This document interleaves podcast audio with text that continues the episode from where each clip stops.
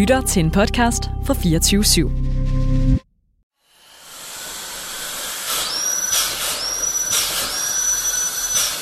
Liselotte Olsen har tandlægeklinikken Tandkunsten på Lyngbyvej i København. Vi har altid brug for et sus. Da de andre børn ville være dyrlæge, skolelærer eller brandmand, så vidste hun hele tiden, at hun skulle være tandlæge. Jeg har vidst det jo altid, fordi altså første gang jeg ser den der helt fantastiske skoletandlæge, så tænker jeg, det der, det er simpelthen lige mig. Jeg kunne bare så godt tænke mig at være ligesom hende. Altså hun var bare sådan cool og mm, sød og rar, og så duftede hun bare helt fantastisk at se.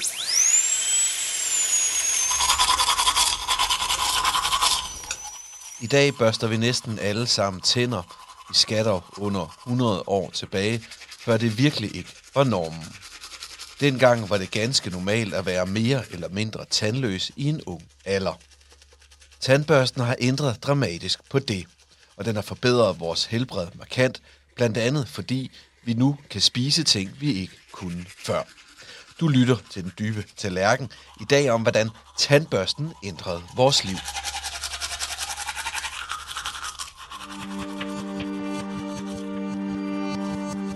Siden tidernes morgen har menneskets vigtigste evne måske været, at vi kan tænke nyt. Vi kan få gode idéer og opfinde ting og løsninger, der gør livet bedre og driver os fremad.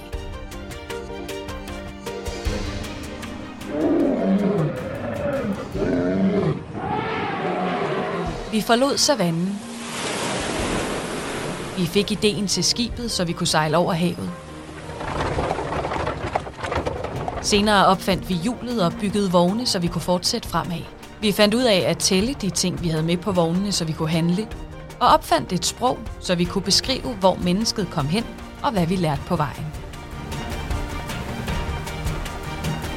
Senere fandt vi stadig mere avancerede måder at slå hinanden ihjel på.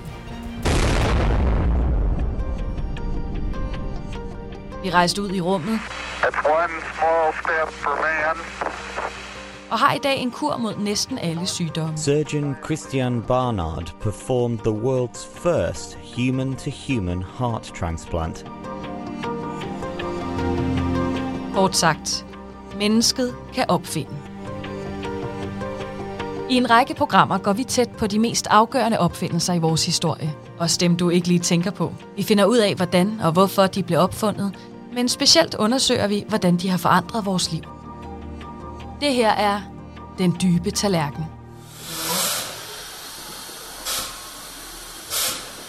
Liselotte Olsens første besøg hos skoletandlægen var det, der fik hende til at vælge levevej.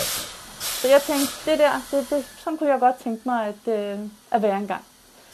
Og så kom der jo alle de der situationer, hvor folk altid skal spørge børn, hvad vil du være, når du bliver stor? Og det er faktisk virkelig belastende for børn at svare på hele tiden. Så når jeg fandt ud af, at når jeg svarede, jeg vil gerne være tandlæge, så spurgte folk ikke mere. Så sagde de ikke noget. Så gik de efter min lille søster, som hun ville være slagter og striptease danserinde og alt muligt andet. Så der, der fik jeg lige fred der. Så, øhm, så på den måde, så, når man så bliver ældre, så tænker man, mm, var det bare noget, jeg fandt på? Eller skulle jeg virkelig det? Eller, så. Men man bliver jo ikke helt hende der, der bare dufter af sæbe på hænderne. Så, så man må jo senere må man, må man finde ud af, sådan, er det det, jeg skal, og er det overhovedet muligt, og hvordan bliver man overhovedet tandlæge, og hvad skal man lave, når man er tandlæge? Hvordan tror du, det kunne være, at, øh, at dit svar blev, øh, blev mere accepteret end slagter? Eller, Ja. øh, jeg, jeg tror, at folk tænker sådan, Nå, okay, tror du det? Altså, de, de, de lod mig bare mere være, fordi det var ikke særlig sjovt.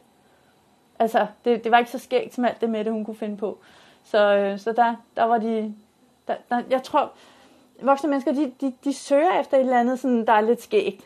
Og hvis et barn siger det samme hele tiden, så, så er det ikke lige så sjovt at blive ved med at spørge vedkommende om det. Så, så det, det, det, fandt jeg ud af en rigtig god taktik. Lyden af en god tandbørstning er i dag en fuldstændig integreret del af vores morgen- og aftenritualer. Men der var en gang, hvor det lød meget anderledes. I Indien benyttede man blandt andet en kvist fra et fintræ. Så knuppede man tænderne i en time. Andre steder brugte man et klæde viklet om en finger. Træ, fjer og blade er også blevet brugt til at rense tænderne. Det var ikke effektivt, så tandsygdommen var lige så gamle som menneskeheden selv. Det kan man se på gamle tænder fra vores forfædre, dateret helt tilbage til 50.000 før Kristus. Voldsom paradentose var udbredt. Går vi tilbage til omkring 2500 år før Kristus, begyndte man at se huller i tænderne hos de rige Ægyptere. Nafrat. Or nofrat. De havde nemlig råd til sukker, og det var dyrt. Det fortæller Palle Holmstrup, der er professor på Tandlægeskolen i København og uddannet kæbekirurg. Aber har brugt en eller anden form for mundrensning allerede 2 millioner før vores tidsregning. Der er fund, der tyder på, at sådan nogle hominider, menneskeaber, de har brugt noget til at rense mellem tænderne. Og det kan man se ved, at der er slidt mellem tænderne, fordi de har siddet med nogle pinder og renset madrester ud der. Og man kan jo godt forstå det, fordi vi ved jo alle sammen, når vi får noget ned mellem tænderne, så kribler og krabler der, og det er jo brændirriterende. Det er frygteligt. Ja, altså, have sådan et lille stykke gammel bacon siddende op mellem tænderne. Det er det, er godt. helvede, det er helvedes foregår jo. ja, det har måske ikke haft så stor betydning for aberne, men for mennesker, der har det jo også betydning, at det lugter jo ilden, og det får lov til at... at vi kan jo bare tage et stykke tandtråd og køre ned mellem to tænder og lugte til det bagefter. Så fornemmer vi, hvordan det er, hvis der også er store mængder af madrester og sådan noget. Indtil vi får de her deciderede tandbørster, hvor du siger, jamen der er fingertutte, og der er kviste, og der er alle mulige ting.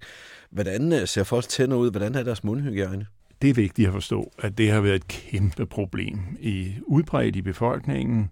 Øh, tidligere, der var det jo sådan, at specielt de velstillede havde adgang til sukkerholdige fødeemner. Og øh, aristokrater i Ægypten for eksempel, mange år tilbage, de havde elendige tænder. Der er også den her beretning fra en tysker, der besøgte Elisabeth den første, som havde også havde sorte tænder. Noget tilsvarende galt Napoleons kone, som forsøgte at skjule tænderne, når hun smilede. Det her det er jo noget, der har stået ved længe, men hvad er egentlig, du har jo svaret på det meste af det her, men hvad er egentlig forhistorien til tandbørsten? Jamen forhistorien er, at øh, man øh, i øh, mindre udviklede folkeslag for mange, mange år siden jo øh, har, har brugt pinde og redskaber, som kunne øh, øh, skærpes og komme ind imellem tænderne. Og det udviklede sig så til det, der hedder en miswak eller en siwak, øh, som var viste, som man tykkede på eller bankede, så de blev trævlet i den ene ende, og derved fik øh, karakteren børste. Den brugte man så til at, at, at børste tænderne med. Og øh, det er jo foregået langt op i tiden i, i forskellige folkeslag. Det her program, det handler jo om de, kan man sige, nogle af de vigtigste opfindelser, mennesket har lavet. Altså opfindelser, der virkelig har rykket den måde, hvor godt vi har det, og hvordan, hvordan vi kan leve. Der tænker man jo ikke nødvendigvis lige naturligt på tandbørsten. Det er sådan en lidt irriterende ting, man minder sine børn om, øh, man de skal gøre, inden de skal i seng, og man lige selv skal huske at gøre, og, og, og, og sådan nogle ting. Og så har halvdelen jo tandlægeskræk. Men forklar lige, hvorfor er det egentlig, tandbørsten er så vigtig? Ja, det er jo fordi, øh, det er jo gået op for en, at øh, mundhygiejnen spiller en væsentlig rolle. For at forstå det, så må man jo vide, at altså for år tilbage ved 1900-tallets start, der var det jo en folkeplage med huller i tænderne og tandbyler og ting og sager, som, som virkelig betød noget øh, for, om jeg så må sige, menneskeheden. Øh, der kom jo så den her erkendelse af, at huller i tænderne, det var en amerikansk professor, Miller, som øh, i 1890 publicerede et, et arbejde, hvor han havde fundet ud af, at der var jo bakterier i de her karisangreb, og han fremsatte en hypotese om, at de her bakterier producerede syre som et resultat af nedbrydningen af de madrester, der var i mundhulen, og det, det var den syre, der nedbrød tandsubstansen, og så fik man huller i tænderne. Den erkendelse er fuldstændig afgørende, fordi det næste skridt, det er selvfølgelig, at så må man undgå at have de der bakterier, og undgå at have madrester, som de lever af. Når man kommer frem øh, til en sådan slutning, ja, så bliver det jo en del af et liv. Det er jo en af de mest konstante handlinger i, i enhver familie, at starte om morgenen med tandbørstning, og måske slutte om aftenen med tandbørstning. Og, og det er for mig, der beskæftiger mig med det her fag, så er det jo virkelig morsomt at, og konstatere, at det tordner ind over fjernsynsskærmen hver eneste aften. Jeg kan godt forstå, at det, er, det har fået den her øh, udbredelse i befolkningen. Det, der så også er lidt sjovt, det er jo, at øh, de, sådan nogle leveregler, de, de bliver jo anvendt og taget op af religioner. Og øh, det er jo ligesom det der med, at der er nogen, der ikke synes, at man skal spise gris og sådan noget, fordi de var inficeret med trikiner og den slags. Det er jo interessant, at man både i jødedommen og i islam øh, har leveregler, som øh, omtaler brugen af tandstikker. Og siwak, den der primitive tandbørste, som profeten har, har anbefalet brug af inden bønden. Så man har altid haft den her bevidsthed om, at det havde en rimelig stor betydning at holde sine tænder rene. Ja, det har man jo i virkeligheden vidst og gjort i lang tid før erkendelsen af, øh, hvad var baggrunden for hullerne og sådan noget. Så tænderne har set forfærdelige ud i store dele af befolkningen. I de første år, hvor sukkeret jo altså fandt udbredelse specielt bag de velstillede, der var det jo sjovt nok de mest velstillede, der havde de ringeste tænder. Det er jo omvendt i dag.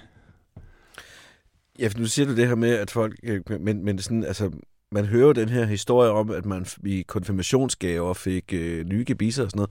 Altså, hvordan, hvordan, altså, hvordan så det ud?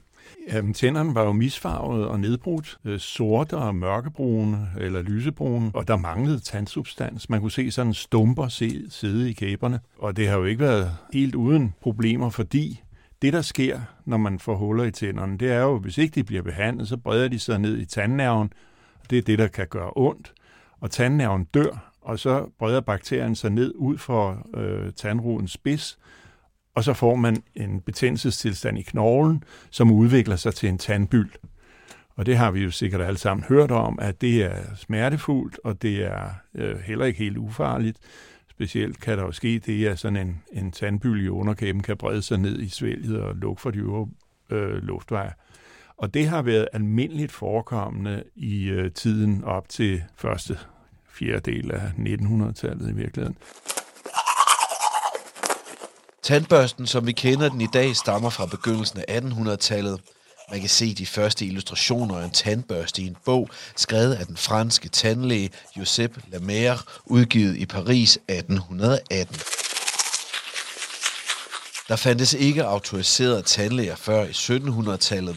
Dengang var de primære behandlingsmetoder tandudtrækning og smertebehandling af, lad os sige, eksotisk karakter, for eksempel grødomslag. Oh, it hurts. En del uautoriserede behandlere, herunder for eksempel smede og ja, andet godt folk, fortsatte med denne aktivitet mange år frem. Og der var ingen lindrende bedøvelse. Den kom først til ved 1900-tallets begyndelse.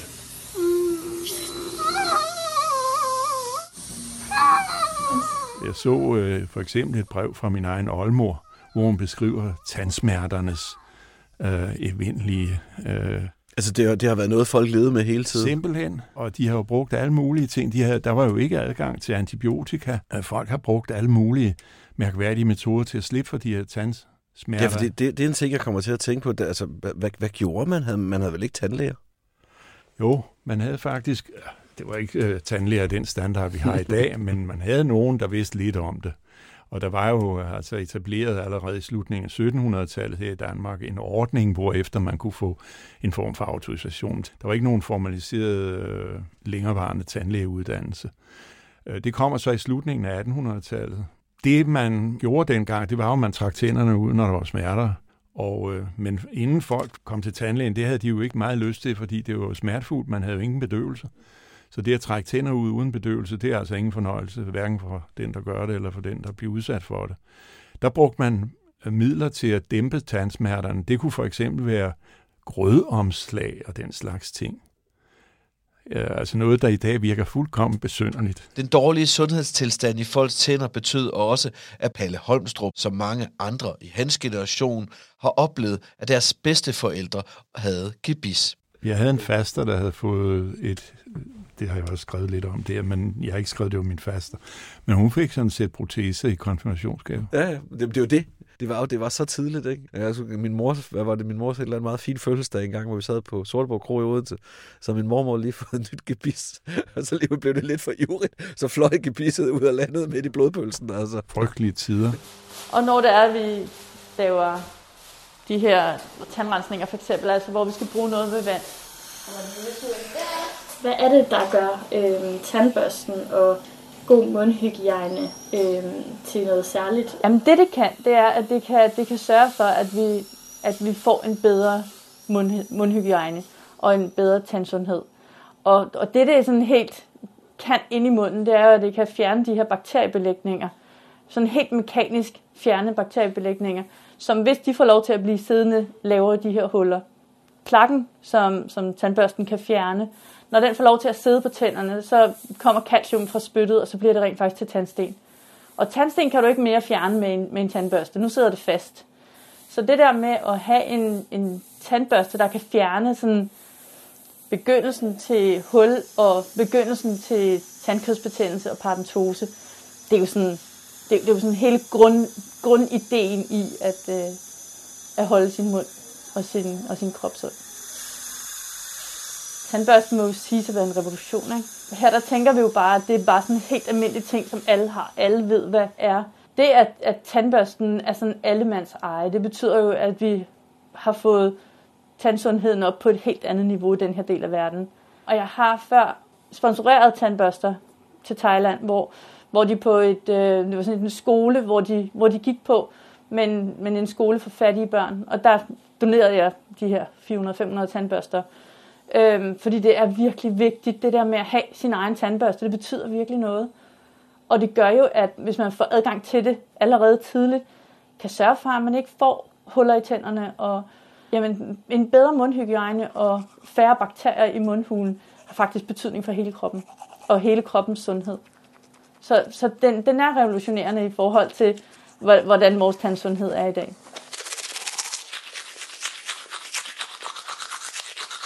Da tandbørsten bliver udbredt, får det store positive konsekvenser for os mennesker. Der skal simpelthen rives markant færre tænder ud. Oh, it hurts. Det betyder også noget for, hvad vi kan spise. En mund, hvor de fleste tænder mangler, gør det svært at tykke kød og grove grøntsager, og dermed sværere at få sunde næringsstoffer.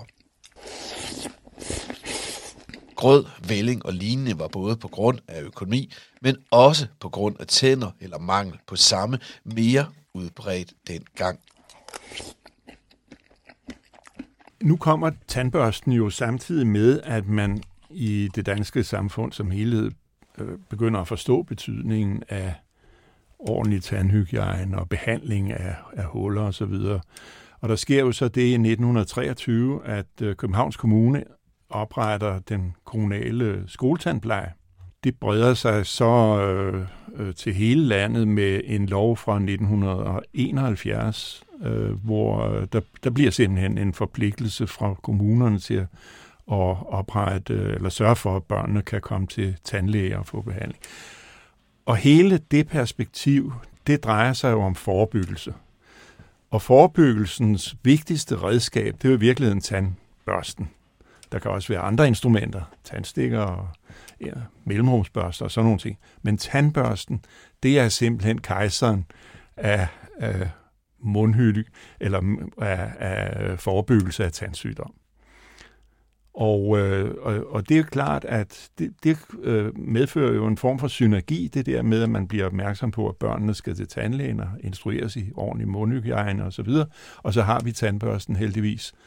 Og, øh, og så går det jo øh, fremad med, med øh, mundsundheden, sådan at øh, tilstanden jo i dag er fantastisk blandt skolebørn. Der er ikke meget karies blandt skolebørn det gælder selvfølgelig ikke for alle grupper, at de er helt fri for karies, men, men øh, der er få huller sammenlignet med dengang.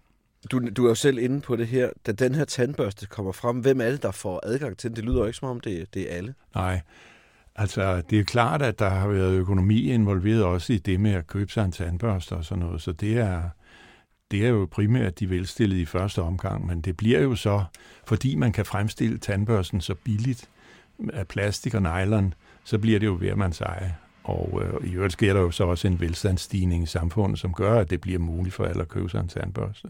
Udvikling, nu er du selv inde på det her med fluer, men i forhold til det, de her tandbørster, der kommer måske de sidste 40 år, altså det der med, at det bliver så effektivt som dag i dag. Hvordan har udviklingen været sådan i tandbørster og, og, og tandpasta? Vi er jo selv inde på det med, hvad der nu er i, øh, i fjernsynet. Ja, der er jo, altså, man har jo forsøgt sig, og øh, det gør man stadigvæk med alle mulige fancy øh, modeller af tandbørster og øh, øh, hårde blødhedsgrader og skafter af forskellige art.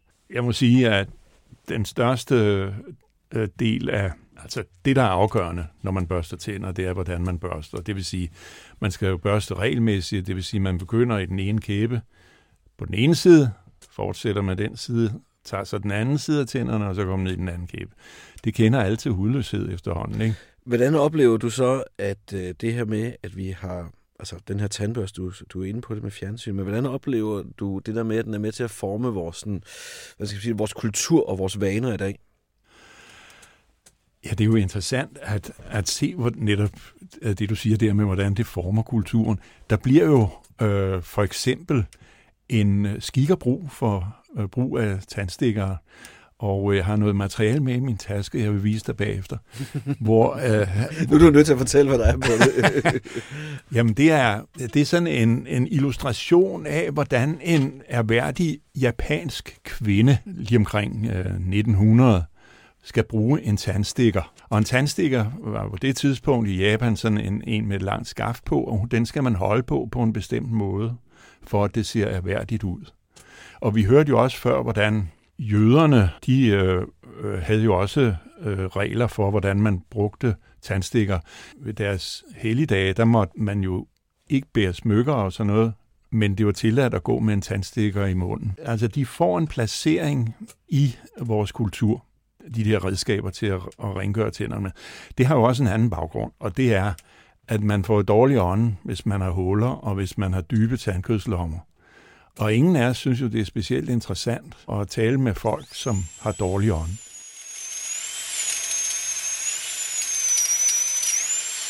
I første halvdel af 1900-tallet er tandbørsten blevet allemandseje, og det får en kæmpe betydning, blandt andet blandt børnene.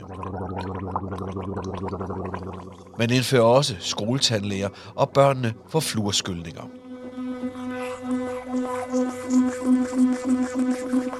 Senere kommer den elektriske tandbørste, som flere og flere svæver til. Ja, det kommer jo til at betyde, at alle børn og unge kommer regelmæssigt til tandlæge, mens de går i skole. Og det betyder jo så også, at de får en personlig instruktion i, hvad de skal gøre for at undgå tandsygdomme. Og øh, hvis der opstår tandsygdomme, så griber man ind. Tidligere var det jo meget almindeligt, at man borede øh, meget i tænderne. I dag er man mere tilbøjelig til, fordi man opdager de her begyndende huller meget tidligt, til at lakere tænderne, så, så de ikke udvikler sig, samtidig med, at man så giver instruktioner. Jeg synes, det er meget vigtigt at understrege i den her sammenhæng, at der er ingen tandsygdomme, altså hverken karies eller parodontitis, der kan undgås, med mindre man selv tager ansvaret. Hvis vi nu ikke havde haft tandbørsten i dag, hvis der ikke var nogen, der havde sat sig ned og sagt, hov, der, det her, der, der kommer syre ind i tænderne, det ødelægger mig, dem skal vi børste den for ud. Hvor havde vi været uden tandbørsten i dag? Jamen, jeg kan ikke forestille mig det. Eller altså, du vil ikke forestille dig det? Nej, men det er jo fordi, uh, sådan som hygiejnen i samfundet har udviklet sig, og kravene til æstetik har udviklet sig, vi skal jo se flotte ud alle sammen i dag, Øh, med hvide tænder, ja, øh, det er næsten til at brække sig over, øh, hvordan folk får bleget deres tænder og ødelagt tandemaljen. Fordi når man bleger tænderne, så bliver tandemaljen i virkeligheden mere porøs, og dermed mere modtagelig for farvestoffer. Så kan man komme ind i sådan en ond cirkel der det er bedre at, at, at holde dem rene med en tandbørste, og så supplere det med et besøg hos tandlægen en gang imellem, så man kan få dem pusset af, hvis de bliver misfarvet. Men hvis vi skal skrue tiden lidt frem, hvordan kommer fremtiden så til at tage ud for tandbørsten? Ja, fremtidens tandbørste, den ser ud, ligesom den gør i dag, basalt set. Den vil ikke, øh, det kan være, at de der tandbørstehår, de bliver skåret af på en anden måde, og sådan. men jeg tror ikke, at vi, vi kommer til at se nogen væsentlig ændring i sådan den grundlæggende formgivning. Så det er faktisk en opfindelse fra man nærmest opfinder den første gang, så sidder den rimelig meget lige, hvor den skal være. Ja, det, det må man sige. Det du gerne vil sige, det er, du skal børste dine tænder. Ja, jeg vil gerne understøtte det, der sker hver aften i fjernsynet, hvor vi ser, hvordan Karius og Baktus øh, de angriber tandoverfladen med økser og hammer og hvad ved jeg. Jamen, det er jo meget tydeligt at se. Altså, der er status i at have sine tænder hele livet. Der er status i, at mister man en tand, jamen, så får man den erstattet med et implantat eller med en bro eller et eller andet i den stil. Men man accepterer ikke i Danmark at gå uden tænder. Og man skal ikke særlig langt væk. Sådan en øh, tur til Frankrig eller Portugal, så er der ofte nogen, der mangler en tand i rækken, og der har de bare et andet fokus på det. Og det er også noget af det, der har i Danmark er helt unikt, det er den børnetandpleje, vi har. Det der med, at vi tager os af børnene, og vi tager hele klasser ned og lærer dem at børste tænder, putter en rød pille i munden på dem, og tjekker, at tandbørsten har været alle steder, viser dem i et spejl, hvordan de skal gøre det. Det, det er bare øh, en helt anden måde at have, have, have fokus på mundhygiejne, og hvilken forskel sådan en tandbørste den kan gøre. Øh, hvordan tror du, at fremtiden ser ud for tandbørsten og mundhygiejnen? Jamen, tandbørsten er, der er mange, der gerne vil sådan, øh, opfinde next level. Og det kunne være en skinne, som sad i munden og havde nogle små børster, der kørte rundt. Og det kunne være det med blinkende lygter, og det er med, med elektriske tandbørster, som kan alt muligt i verden. Det er som om, det ikke rigtig er accepteret del, eller hvad skal man sige, mm. det er ikke rigtig accepteret i vores øh, samfund og i vores kultur at have manglende tænder. Ja. Øh, hvad tror du, det kan skyldes? Det er fordi, at muligheden er der. Altså, muligheden for, at du kan have dine egne tænder resten af livet, og du kan have noget, der ser pænt ud resten af livet. Det er der bare prestige i. Og, og så kan det jo blive toppet med kosmetiske ting, og tandblejninger, og tandreguleringer, og sådan nogle ting. Men det der med at have alle sine tænder, det er et mål for de fleste.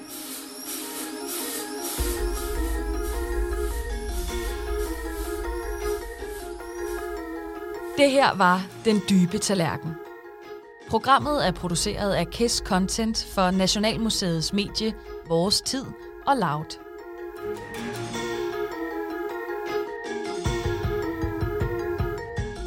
Det er tilrettelagt af Elisa Clarisse Danesi. Teknik, tilrettelæggelse og lyddesign Tom Carstensen.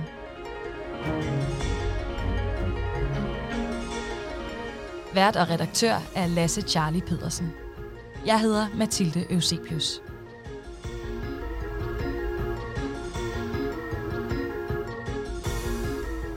Du kan finde flere episoder af Den Dybe Tallerken, der hvor du hører podcasts. Og naturligvis på vores tid og hos Loud.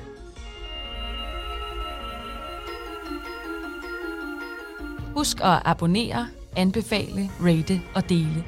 Det gør en forskel. Tak.